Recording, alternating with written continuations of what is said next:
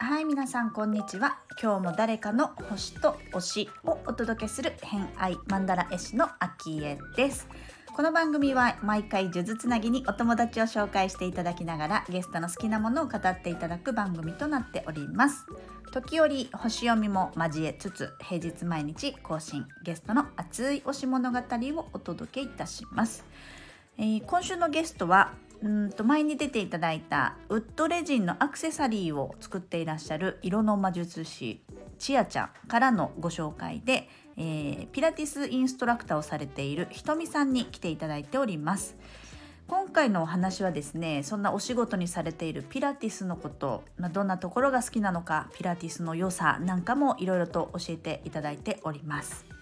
偏愛にまつわるホロスコープご紹介いたしますと月星座が獅子座金星星座が双子座をお持ちのひとみさんです。星読みが好きな人はこの星座も背景にお聞きくださると楽しめるかもしれません。それではどうぞ。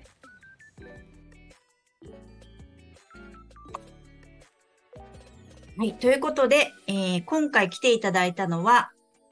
ウッドレジンのアクセサリーを作ってらっしゃる色の魔術師、ちあちゃんからのご紹介で、ひとみさん来ていただいております。よろしくお願いいたします。よろしくお願いします。ご紹介をお願いしてもいいでしょうか？はい。えー今、高知県で、えーワンズライフスタジオというスタジオでピラティスのインストラクターをしています。ひとみです。よろしくお願いします。よろしくお願いいたします。えっ、と、ちあちゃんからのご紹介で、なんか、高校時代、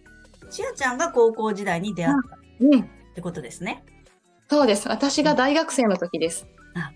なるほど。なんか、ヘアモデルをしていたっていう話は 聞いたんですけど、あってそうま同じ、同じなんか美容室で、えっと、ヘアショーがあるのでモデルになりませんかみたいな話をいただいて、すうん。で、ここでモデルさん集まった時に知り合ったっていう感じです。なるほど、なるほど。じゃあ、地元が一緒っていう感じですかね。えっと、私も大学生だったので地元は出てて、そうなんですね。そうなんです。ちあちゃんの地元でした。あ、なるほど。もう、じゃあ、高校生からしたら、ね、実家も離れてる大学生なんてかなり、かなり大人ですよね。妹みたいな。かわいい。懐いてくれて。ね、お姉ちゃんと妹みたいな感じで話はされてましたけれども、まあそんなひとみさん来ていただきましたが、えっ、と、まあ今回あの偏愛マンダラのリスト、好きなもののリストをくださいということでお聞きしたら、えっ、と、3ついただきまして、えっ、とですね、1つが、まあ今お仕事にもされているピラティス、あとは、要塞とじ社会人類学っていう、このね、3つすごくシンプルにいただいたんですけれども、このじゃあ、まずはそのお仕事にもされているピラティスのお話から聞いていきたいと思うんですけれども、はい。ピラティス、まあ自分でもお仕事にされているっていうぐらいですから、もう結構長いことやって、そして好きなことっていうことですよね。全然です。あ全然だった。大好きなんですけど、うんうんまだ長くはなくて。そうなんです。えっと、結婚してからずっとじあの専業主婦をしていたので、うん。うん、その間にちょっと次の話になった要塞っていうのを後で話すっていう、それをずっとしてたんですけど、うんうん。子供がある程度幼稚園に末っ子が入って巣立ったので、あの、仕事またしたいなということで、で、インストラクターをずっとしたいと思っていたので。そうなんです。その、ちょうどちあちゃんと出会った頃にスイミングのインストラクターをしていたっていうのもあって、うんそう。で、インストラクターするのに、うーん、み、水でもよかったんですけど、ちょうど近くにあるスタジオがあって、そこでまずはお仕事を始めたんですね。うん。で、それはヒートトレーニングのインストラクターで、あ、HIIT のヒートですね。す、そうですはい。ただ、やっぱり、あの、ある程度年齢が上の方になると、どこかしら痛めてしまうっていうことに気づいて、私そう、あるかも。うんうん。頑張りすぎちゃってね。うん そう。で、やっぱり体の使い方を一から解剖学から学びたいなと思ってたところに、そこのお客さんのご紹介で、ピラティスのインストラクター探してるからなりませんかっていただいて、で、そこでピラティスにはまってしまって、これはすごいと。そう。で、私自身も腰にヘルニアがあるので、うん。のうちに痛みも全くなくなって、病院行かなくていいし、痛いって言わなくてよくなったし、こんないいことないなと、そこでドハマりしています。なるほど。もうじゃあ自身の体自体もちょっと変わってる変化をすごく感じたってことですよめねち。ゃくちゃ変わりました。人生変わりました。へえ、すごい。いや、でも、たい実感した方がね、伝えることもたくさんありますしね。うん。それは強いな。すそごい。うです。痛みのない生活ってやばいですよ。やっぱり結構、じゃあずっとヘルニア持ちでこうん腰不安みたいな感じですか、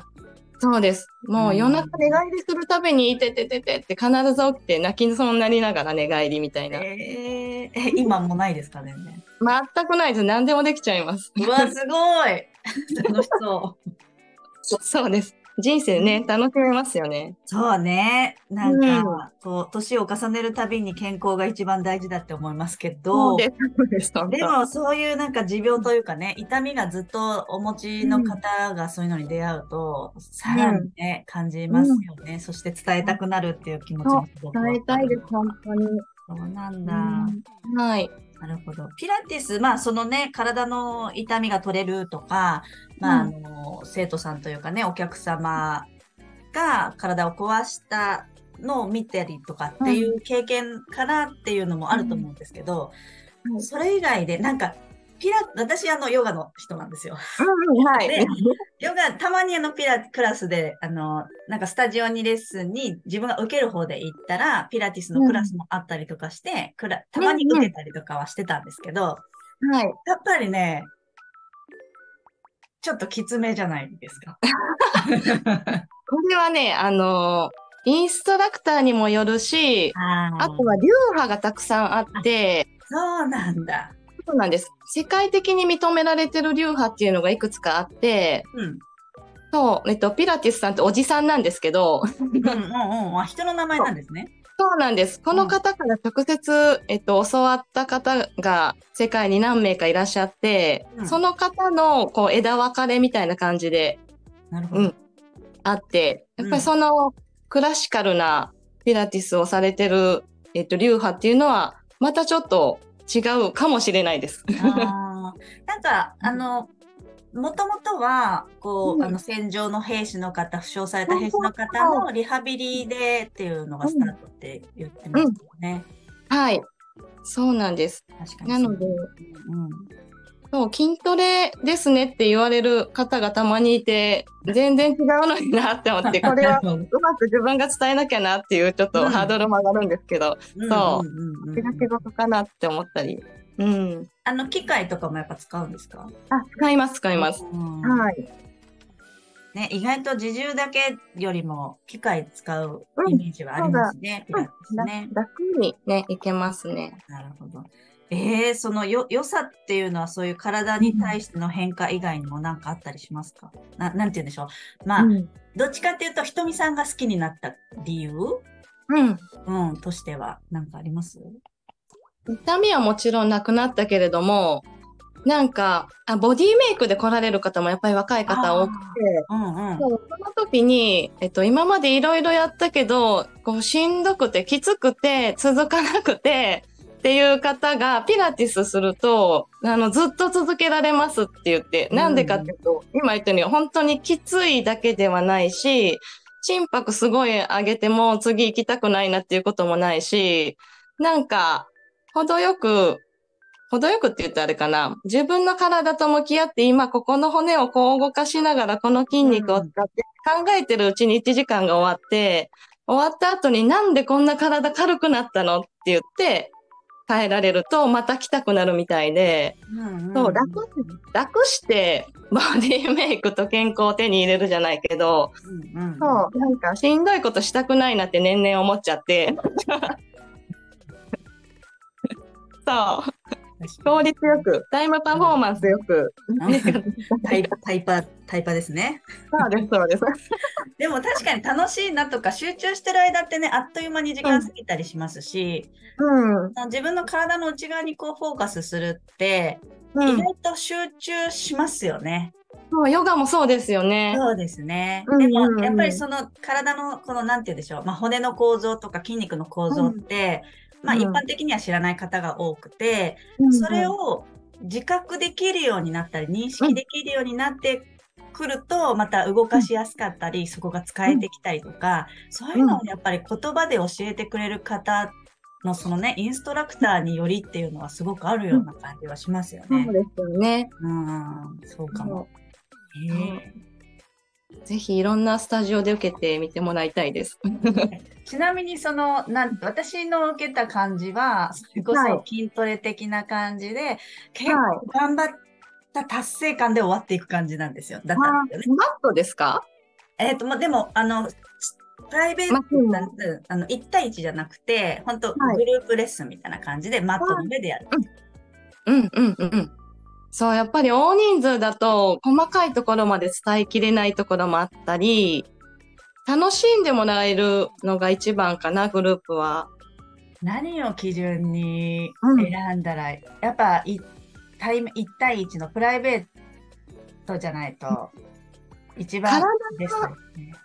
のことを思えばプライベートが一番いいけれども、なんか例えばグループだと、他の人とこ呼吸を合わすじゃないけど、同じリズムで動かなきゃいけないっていう自分のリズムじゃない良さもあったり、あとこううちのスタジオは知らない方が来ても、こうみんな知らない人同士が仲良く話せるように、ちょっとこう言葉を配ったりとかするんですよ。うんなので、なんか女性って結構人と話すだけでストレス発散になったりするじゃないですか。そう、なんかそういう、そういう場にもしたいなと思って、うんうん、グループはそこを楽しんでもらえたらいいかなと思います。そうですね。うん。このよ、そうですね。グループの良さもありますよね。うん。でもやっぱ、体のことをこう考えるっていうか、体と向き合いたいなってなったら、一回丁寧に教えてもらうっていうのが一番わかりやすいかもですね。いいと思います。一回入っちゃうと、自分の骨がどっちにねじれて、どう傾いてとかいうことを知れば、グループに入った時もどこを意識したらいいかわかるので、うんううんん。一回骨を見てもらった方がいいかもしれないです。うん骨を見るんですね。そうなんです。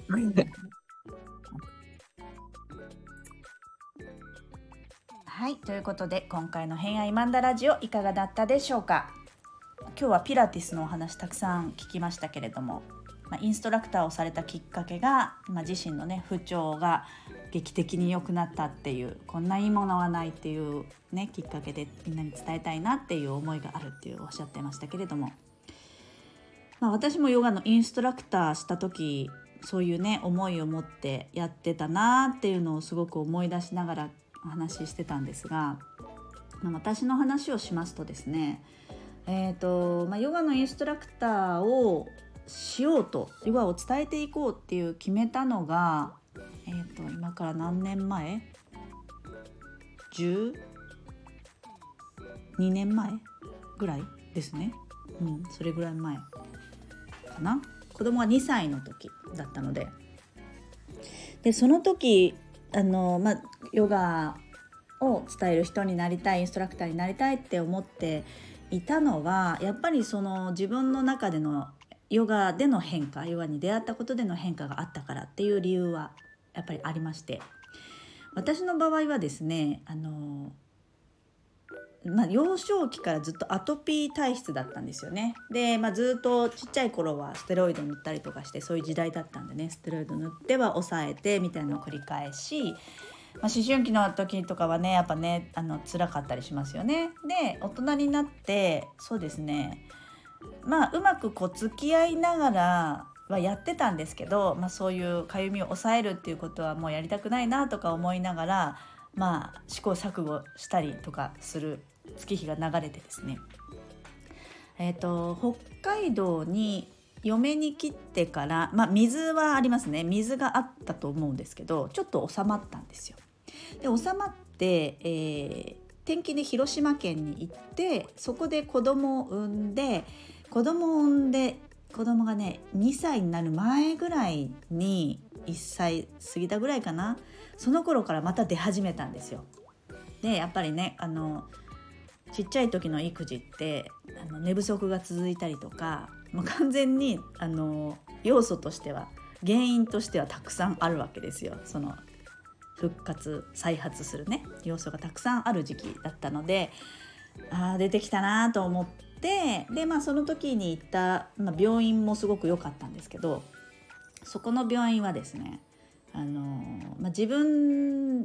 の皮膚の再生能力を取り戻そうみたいな自然治癒力を、まあ、元の状態まで、まあ、ゼロの状態まで戻していこうっていうことを推奨する病院で、あのまあ、ざっくり言うと、えー、お風呂に入らない っていうことです。あの皮膚がね再生するサイクルがあると思うんですけれどもなるべくいじらずに、えっと、あのシャワーとかは浴びるんですけど石鹸とか使わないとか保湿しないとか、まあ、そういうことですよね。なので肌の再生する自分の力を弱くなっちゃってるから強くしようねっていう病院だったんですけど、まあ、そこに行きつつでその時に近くにスタジオができたんでヨガに通い始め、えーまあ、ヨガをすることによってすごく